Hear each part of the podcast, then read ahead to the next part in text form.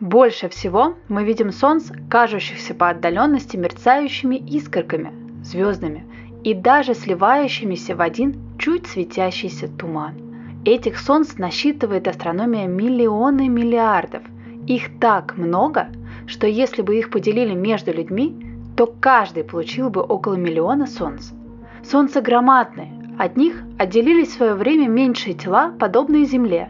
Это планеты. По своей малости они снаружи остыли и позволили зародиться на них растениям и животным. Планеты породили еще меньшие тела, подобные нашей Луне. Их еще больше, чем планет. И планеты, и луны самых разнообразных размеров. Одни в тысячи раз больше Земли, другие в тысячи и миллионы раз меньше. Некоторые малы, как пылинки. Чем меньше размер небесных тел, тем число их больше. Циолковский. Очерки о Вселенной.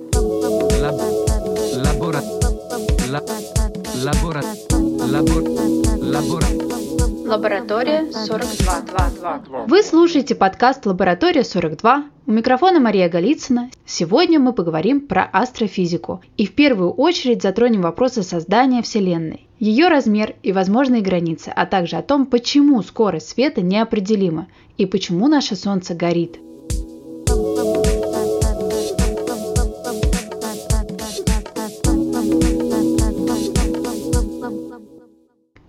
Многое, что касается астрофизики, поражает воображение. О многом мы просто никогда не задумываемся. Например, как вы думаете, все ли планеты нашей Солнечной системы вращаются в одну сторону? Наверное, многие справились с этим вопросом, и правда все. А почему?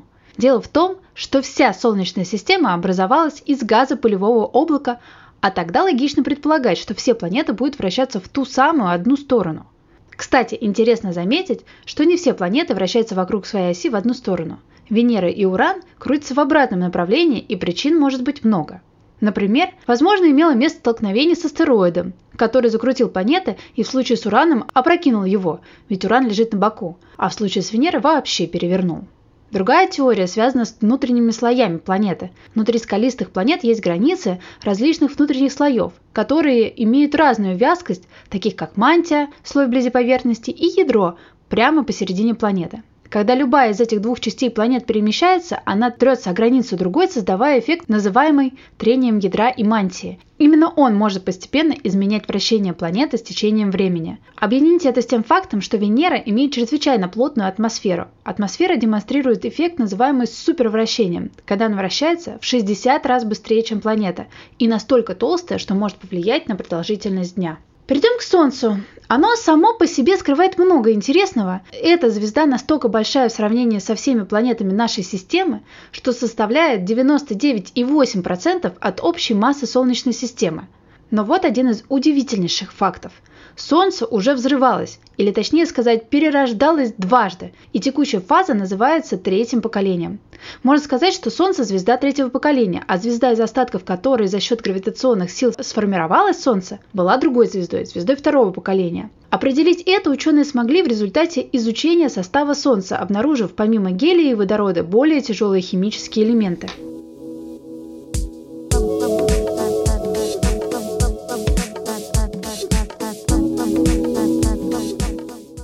Шагнем дальше и поразмышляем насчет всей Вселенной. Каковы ее размеры? Когда речь идет об астрофизике, происходит магическое преобразование, когда расстояние мигом превращается во время, и автоматически вопрос возраста Вселенной становится фактически равным вопросу ее размеров. Оказывается, что возраст нашей Вселенной примерно 14 световых миллиардов лет. Ровно потому, что до самой далекой галактики, которую удалось увидеть, именно такое расстояние. Логично спросить, может, дело в том, что у нас недостаточно хорошие телескопы, чтобы увидеть те, что находятся дальше? Оказывается, нет. Дело тут не в технологии, а в том, что согласно наблюдениям, дальше в принципе нету галактик. Самые дальние, самые старые галактики позволяют примерно оценить возраст нашей Вселенной, который как раз и составляет 14 миллиардов световых лет. Для того, чтобы разобраться во всех этих вопросах, мне удалось пригласить подкаст Ивана Полякова. И представляете, Иван Поляков уже больше 10 лет работает на Большом адронном коллайдере. Вы все правильно услышали, на Большом адронном коллайдере. И кроме адронной спектроскопии, Иван занимается еще и поиском новой физики, второй бозон Хиггса и так далее. Это если вкратце. Но я, конечно, не упустила возможности получить и более развернутые ответы на вопросы о нашей Вселенной.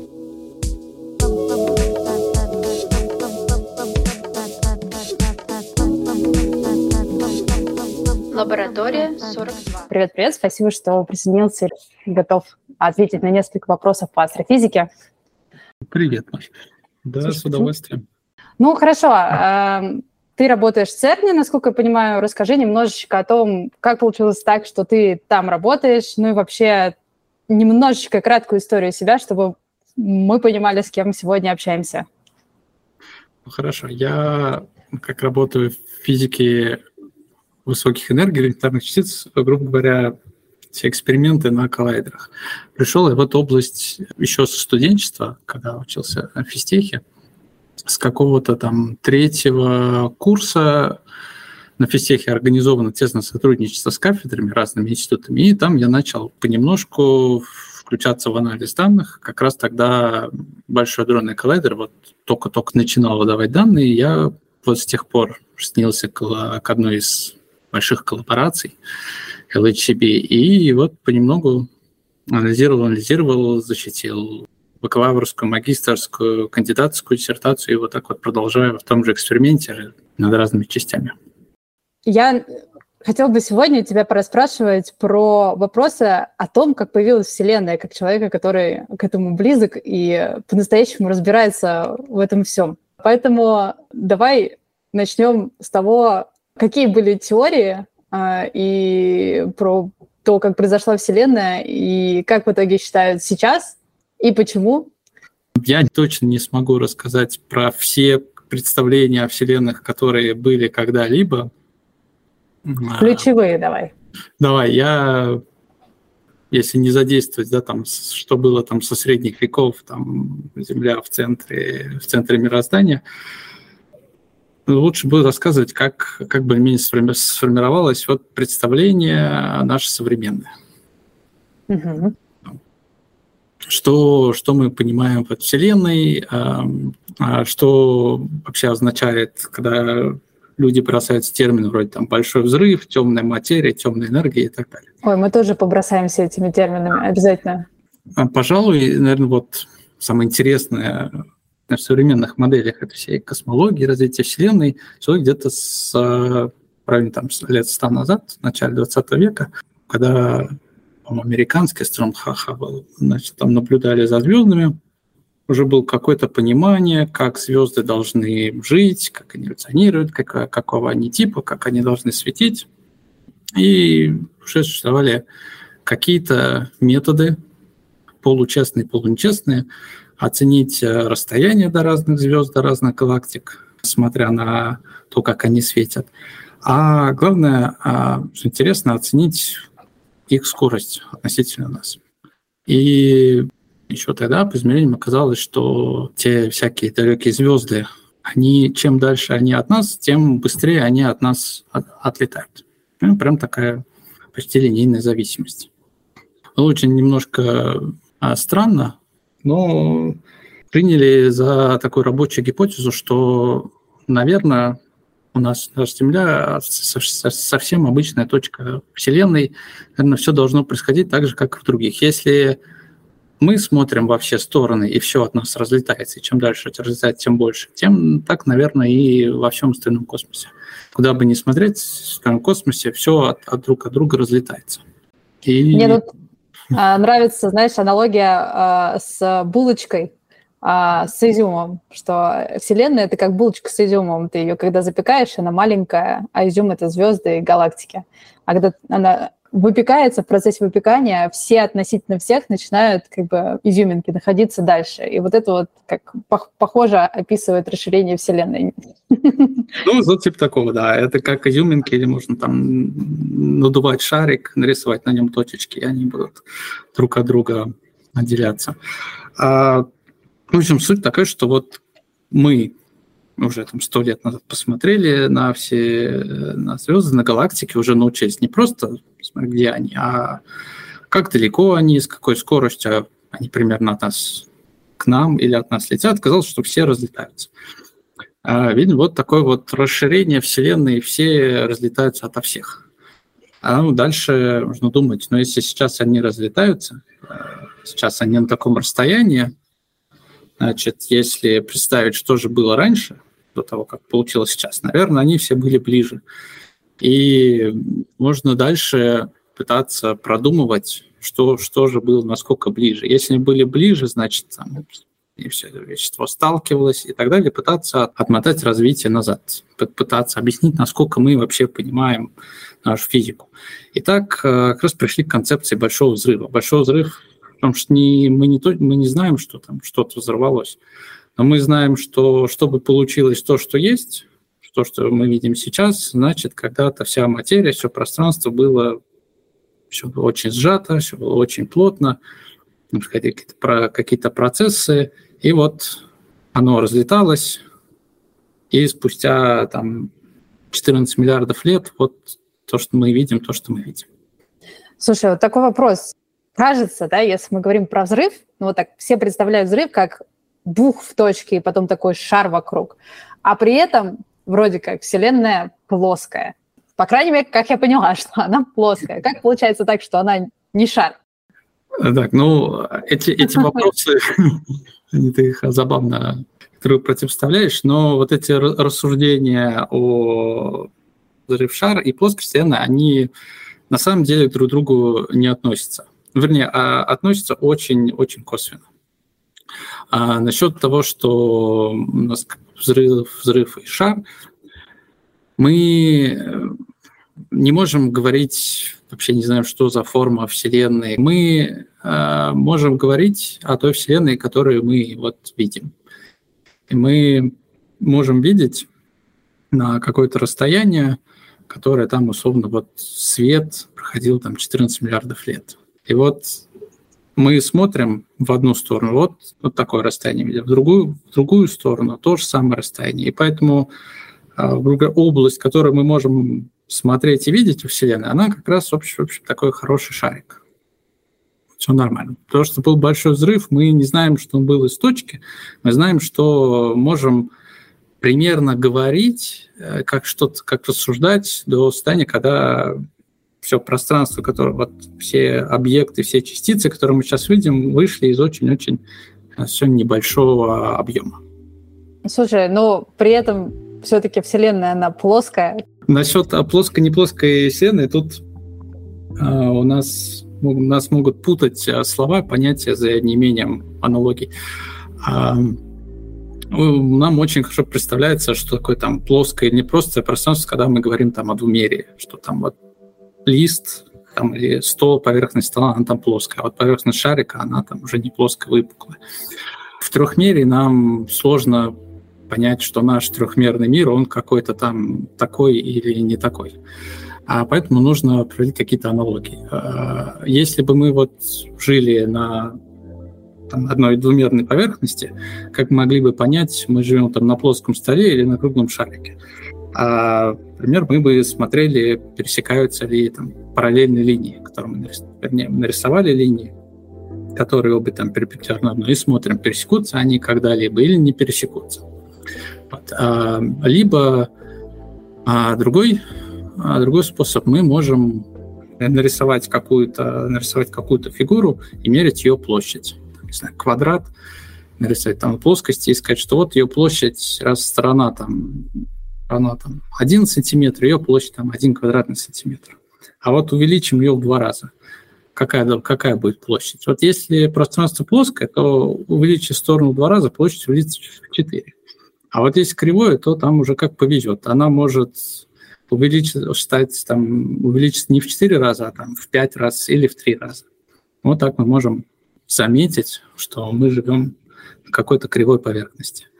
Проводя аналогию на трехмерное пространство, мы можем пытаться измерить объем, сделать там кубик какой-то и сказать, вот такой кубик, в нем 1 литр. Увеличили сторону в два раза, и объем стал в 8 раз больше.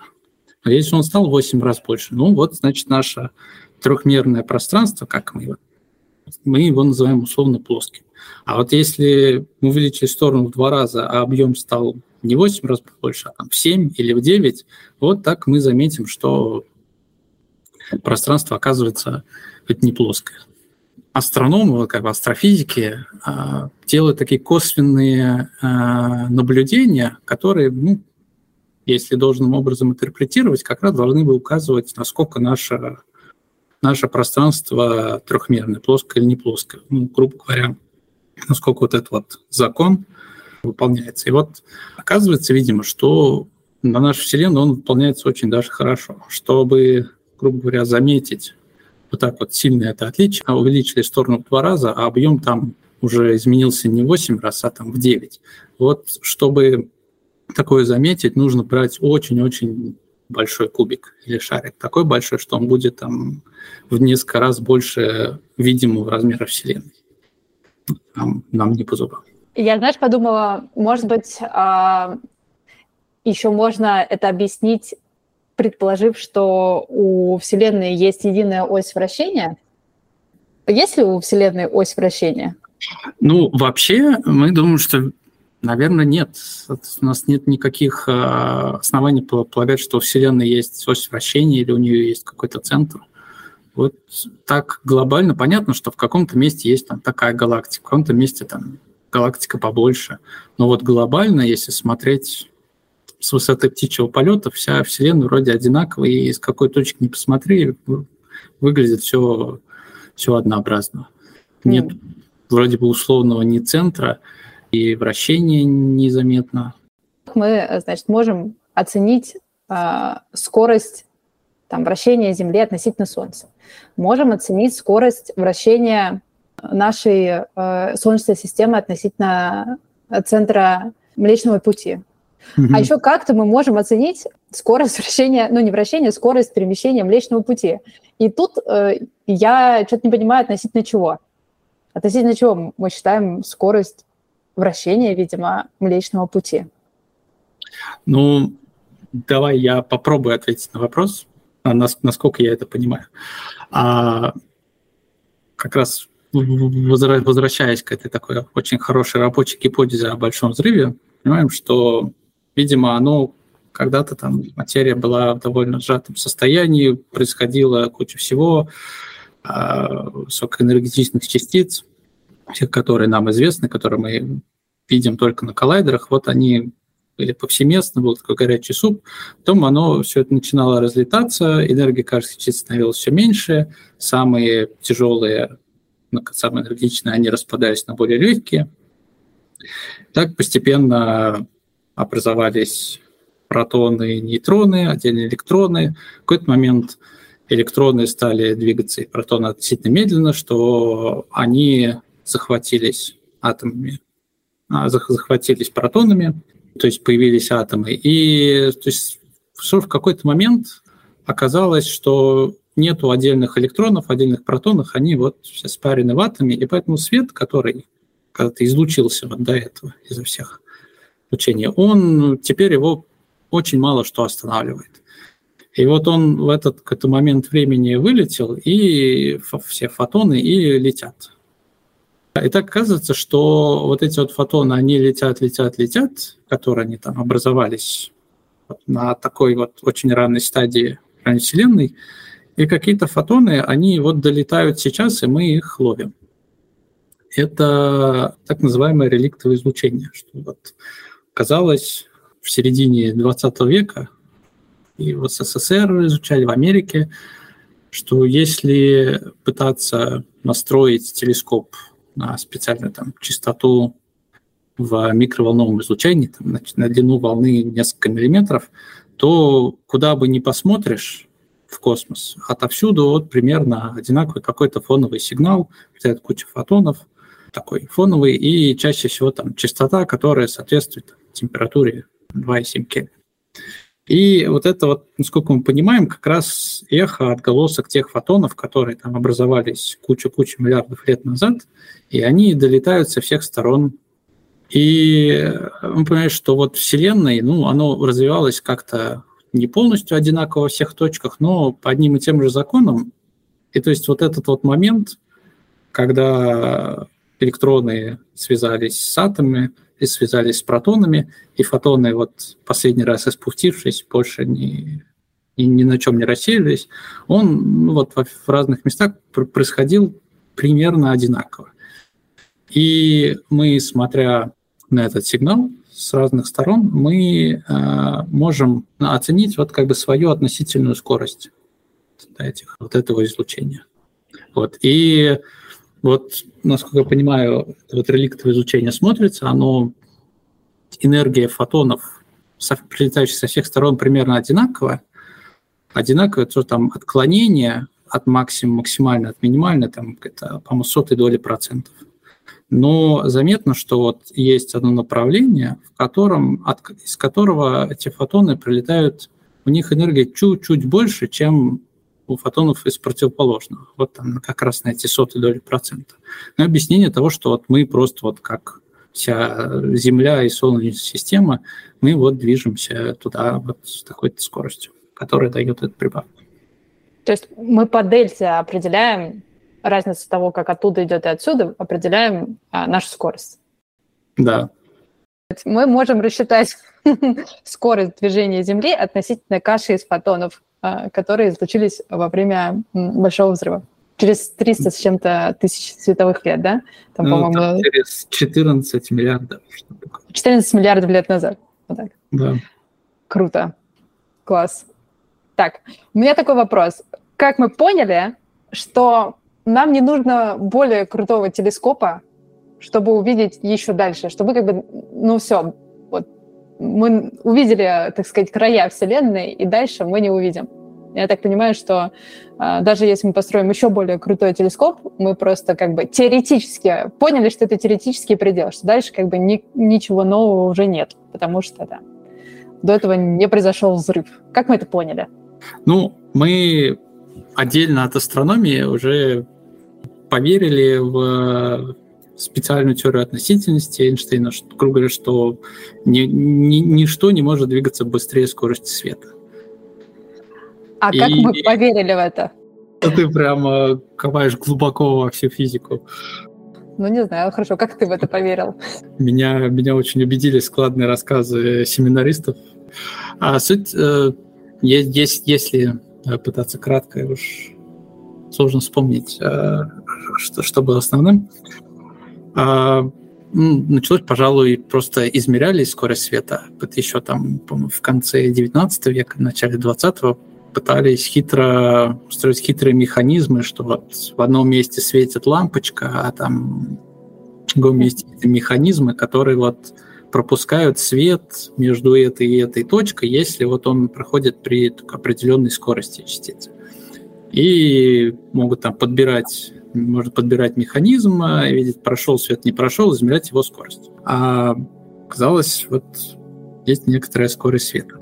Дальше пытались мерить скорость света, в, если свет испускать там в разных, в разных направлениях. Тоже вроде везде одинаково получается. Потом было замечено, что вся теория электромагнетизма, которая к тому времени уже построена, как, как электрическое и магнитное поле вместе взаимодействуют, а, как раз была завязана на понимание там, скорости света, что проводились эксперименты, оказалось, что вот, ну, скорость света вроде выполняется. И дальше, когда прошел следующий, следующий скачок, начали строить ускорители, разгонять частицы, сначала электроны до скоростей, сравнимых с скоростью света, мы, мы просто уже там замечаем на коллайдерах, что мы можем вбухивать кучу энергии эти там электроны или протоны, пучки коллайдера. Энергия, она увеличивается, а вот скорость она тут приближается к скорости света этого пучка, но больше не становится. То есть это практическое знание. Да, это, это, это вот сейчас это уже очень практическое, практичнее некуда. Я вот слышала, если говорить про сталкивание элементов в коллайдере, что сталкивают протоны, а электроны, они такие маленькие, что их столкнуть очень сложно, и в кривом коллайдере это почти невозможно, нужны прямые коллайдеры. Ну, тут, э, тут две составляющих, обе правильные, просто они разные. А когда речь о столкновениях, мы особо не думаем о реальных размерах, а говорят о сечении столкновения, которое, оно как бы размер, таблеток, но на самом деле означает, насколько часто нужно запустить друг в друга там два электрона или протон и протон, чтобы они не просто пролетели мимо друг друга, а что-то произошло. И вот действительно электроны, если ты выпускаешь прям друг в друга максимально, насколько точно, насколько возможно, они намного чаще просто пролетают мимо, чем два протона. Если мы хотим строить коллайдеры там, с электронами, нам нужно намного больше электронов и намного больше делать столкновений, чтобы как раз наблюдать за рождением новых интересных частиц.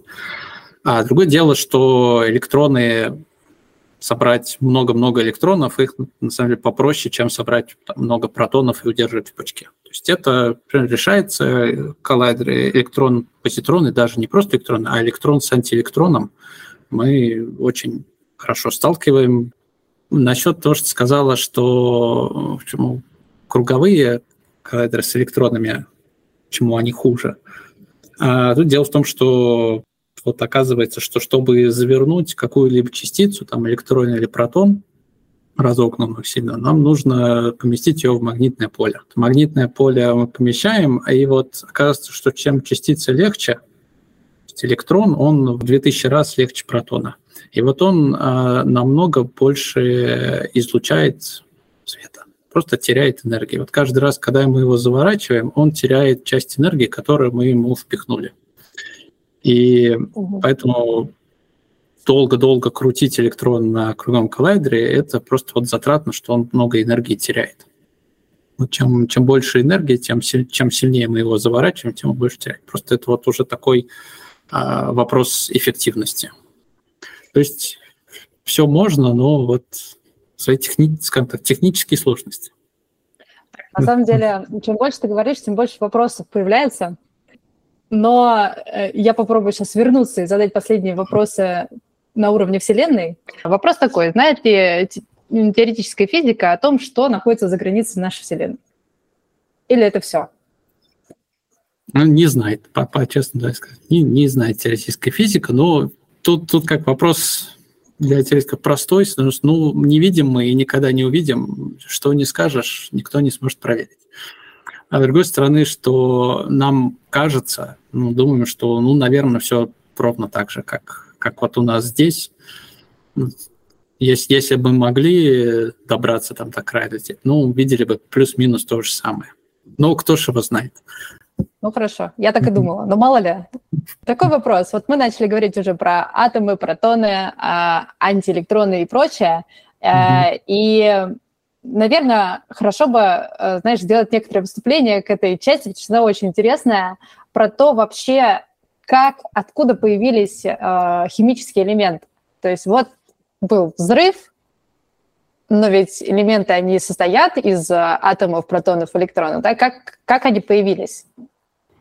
Когда был, значит, взрыв, появлялось то есть в начале, какой-то фазе было куча всяких всевозможных частиц, а, которые там, известны, а, там, в старшей школе, которые неизвестны, все, все которые мы от, открывали на коллайдерах и, и все, которые не открывали. А потом, по мере того, как все разлеталось, средняя энергия частиц становилась меньше, то есть, мы говорим, температура понижалась, а оставались только те частицы, которые не могут никуда распасться.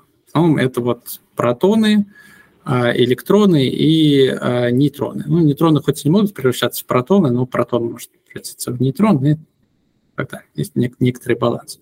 И вот а, у нас после какого-то момента осталось ну, про протоны, стали связываться с электронами. Оказалось, что они не такие самые быстрые, чтобы электрон мог улететь. Они связываются, и вот так появлялись первые атомы. Это вот атом водорода один протон и вокруг него один электрон. После этого, хоть оно все разлеталось, у нас в Вселенной было куча, куча протонов, и за счет того, что в каких-то областях пространства их оказывалось чуть больше, чем в других, вот в этих областях они начали скапливаться вместе чисто вот за счет гравитационного притяжения. В каких точках было чуть-чуть больше, поэтому туда больше притягивалось протонов, а с тех, которых было меньше, те протоны куда-то улетели или притянулись к более а, каким-то другим скоплениям. Так вот, а, видимо, образовались то, что, например, все вещество в галактиках. Причем галактики, они вот отдельно. Также в галактиках, опять же, были какие-то неоднородности. Где-то где изначально почему-то получилось больше вещества, и куча протонов стали скапливаться в большие облака, звезды. Вот есть куча разных типов звезд, но суть в том, что это вот облака, где куча есть протонов, электронов, в которых что-то происходит. Дальше почему, что, что, что там вообще происходит? А, оказывается, за счет а, того, что накапливается большая масса, а, очень сильное гравитационное притяжение, и вот энергии этого гравитационного притяжения, оказывается, хватает, чтобы заставлять эти протоны сударяться друг с другом и вместе слипаться. Это термоядерная реакция или нет? Или да, это, это, да, это как раз термоядерная реакция. Вот сколько я понимаю, в звездах, типа Солнца и, и так далее, в самом начале, самые первые термореакции, это вот протоны слипаются две штуки, потом там к ним подлетает третий протон, там третья штука, потом еще несколько штук. То есть в результате цепочки превращения там некоторые протоны превращаются в нейтроны и вылетают и такой гелий, что протон переходит в гелий. Гелий – это у него ядро там два протона, два нейтрона, и вокруг летает два электрончика. И вот э, выходит, что за счет вот этих большой цепочки превращений выделяется довольно очень много энергии. И это вот, например, практически вся энергия, которая нас, до нас долетает в виде света от Солнца. А когда все э, частички в нашем Солнце превратятся в гелий, что тогда будет? Ну, видимо, солнце, солнце закончит гореть, что, что-то с ним произойдет, оно превратится в какой-то другой тип, э, тип звезды. А оно не может схлопнуться дальше, на следующий уровень перейти? Там э, есть целая область науки, которая про звезды, как они эволюционируют, как они схлопываются, превращаются в другие, уже как-то более, более-менее все изучено, понятно, и есть прям расписано. Зависит понимаю, главное, от чего это зависит, это от массы. То есть сколько изначально вот собралось вещества. И э, если там массы набралось достаточно для перехода на какое-то другое состояние новой звезды, то вот там, допустим, оно схлопается и может там стать, не знаю, нейтронной звездой, где настолько все сжато, сжато сильно, что вообще другие процессы. А в, вообще все химические элементы, они в рамках э, ну, звезд образуются или где-то еще могут образоваться? Вот. Интересная вещь, что вот как я говорил, этот ядерный синтез, который например, на Солнце и в основном звездах там работает, что протоны превращаются в гелий. В принципе, дальше цепочка может а, продолжаться, ну, там на Солнце это, насколько не так важно, но что дальше гелий сливается еще больше ядра, еще больше, и на каждом участке э, происходит небольшой выигрыш в энергии. И вот оказывается, что есть эта выгода сливаться вместе, сливаться вплоть примерно до э, ядер железа.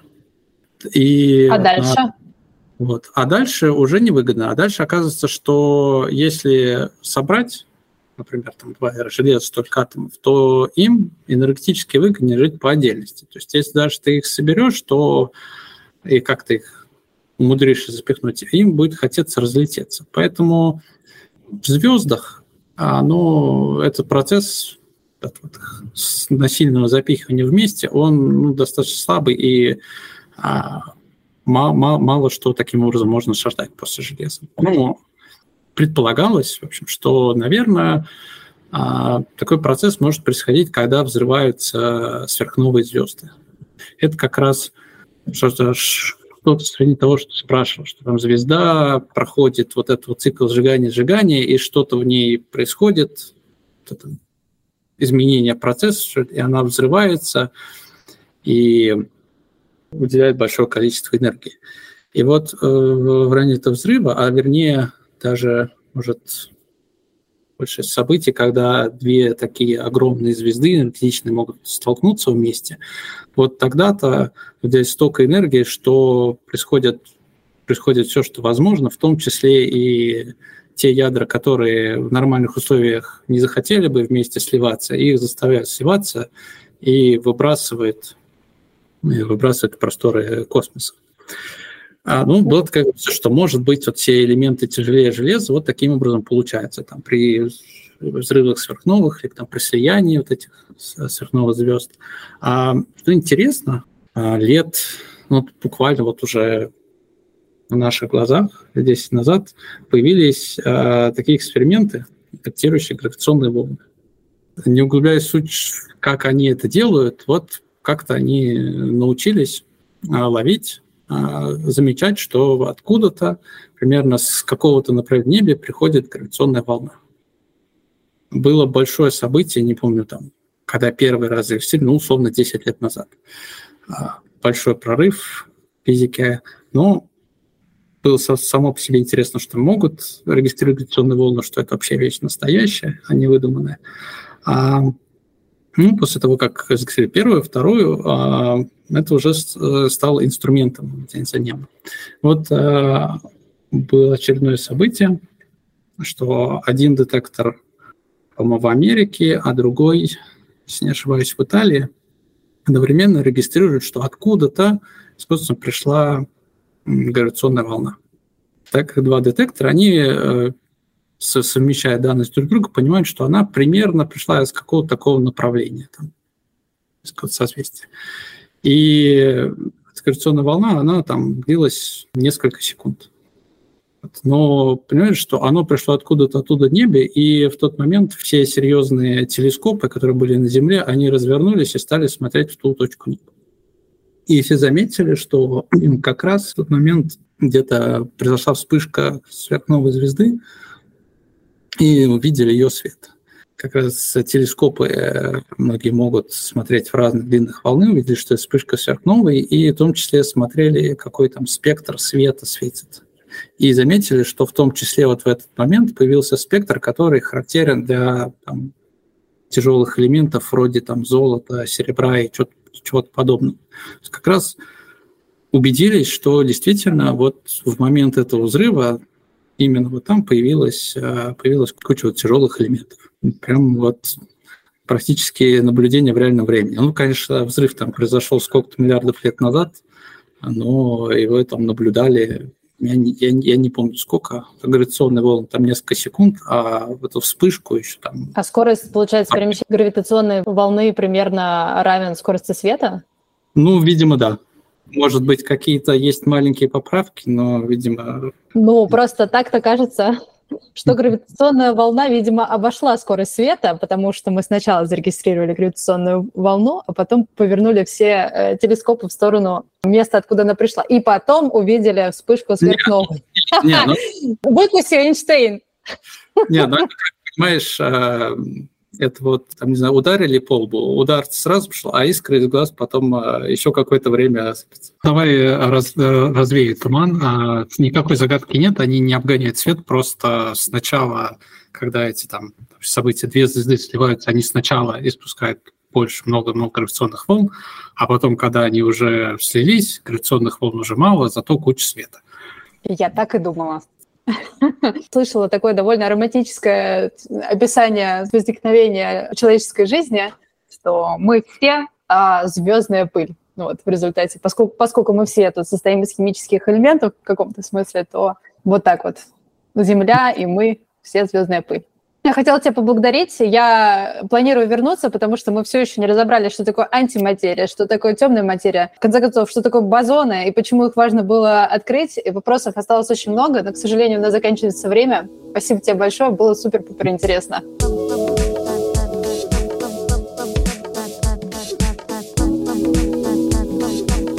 Лаборатория 42. Конечно, мы продолжим общение с нашим гостем, поскольку еще есть масса непокрытых тем и неотвеченных вопросов. Но вот что интересно. В интервью мы говорили о термоядерных реакциях, которые происходят внутри звезд. И здесь я немного добавлю про Солнце. Вопрос, почему и как долго наша звезда будет светиться, волновал людей с давних времен. Лорд Келвин еще в 19 веке предположил, что Солнце горит только из-за химических реакций. А он оценивал, что Солнце сможет так светиться еще 20 тысяч лет. Но он был, конечно, не прав. Возраст человечества сейчас оценивают 2,6 миллиона лет. И когда мы сопоставляем эти временные промежутки, получается, что Солнце погаснет, ну, почти завтра. Удалось разобраться с этим Альберту Эйнштейну который установил зависимость массы и энергии E равно mc квадрат и тем самым объяснил, так как Солнце давно светится, внутри него происходит постоянная термоядерная реакция. Четыре протона сталкиваются и превращаются в два протона и два нейтрона, это гелий, производя при этом позитроны, нейтрино и энергию. Солнце каждую секунду теряет 4 миллиона тонн. Но это была всего лишь теория, которая хорошо описывала происходящее. Но как ее проверить?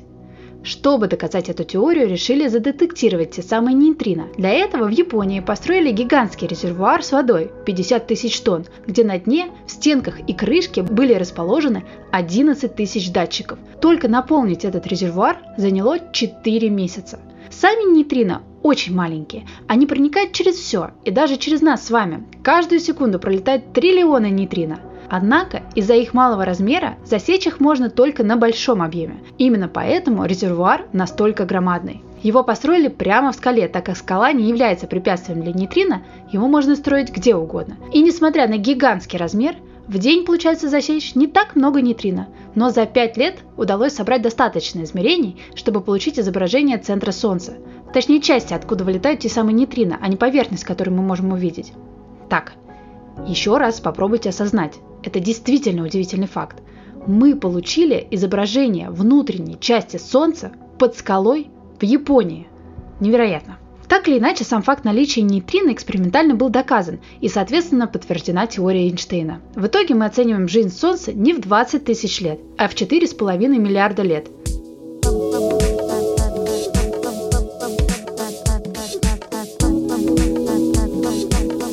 Лаборатория 42. Кстати говоря о нейтрино, есть еще одна забавная история. Нейтрино довольно трудно задетектировать, и большую часть времени датчики показывают какой-то белый шум. И если среди шума мы видим какой-то всплеск, который нельзя объяснить шумом, значит что-то его вызвало. Какое-то космическое событие.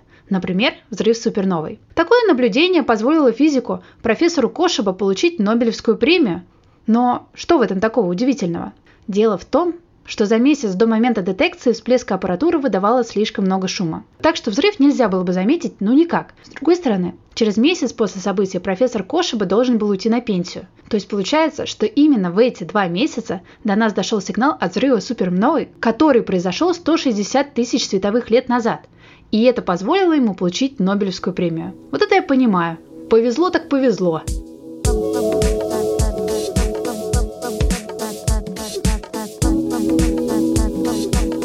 Лаборатория 42. Как я уже сказала, этот выпуск получит продолжение. Следующую часть завершит первый сезон подкаста «Лаборатория 42».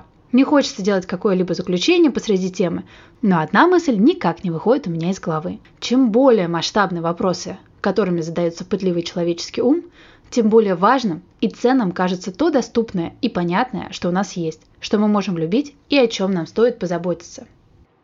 Я знал, что кроме таких больших планет, как Земля, Юпитер, Марс, Венера, существует еще сотни других, и среди них такие маленькие, что их даже в телескоп трудно разглядеть. Так я сделал еще одно важное открытие. Его родная планета Всята величиной с дом. Есть такое твердое правило, сказал мне позднее маленький принц. Встал поутру, умылся, привел себя в порядок и сразу же приведи в порядок свою планету.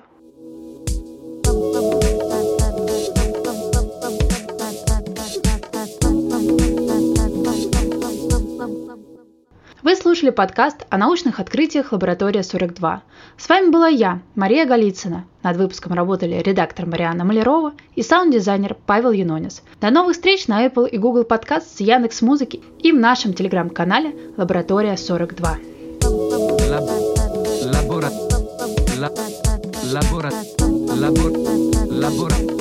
Лаборатория 42. Все ссылки, использованные в подкасте, в описании выпуска.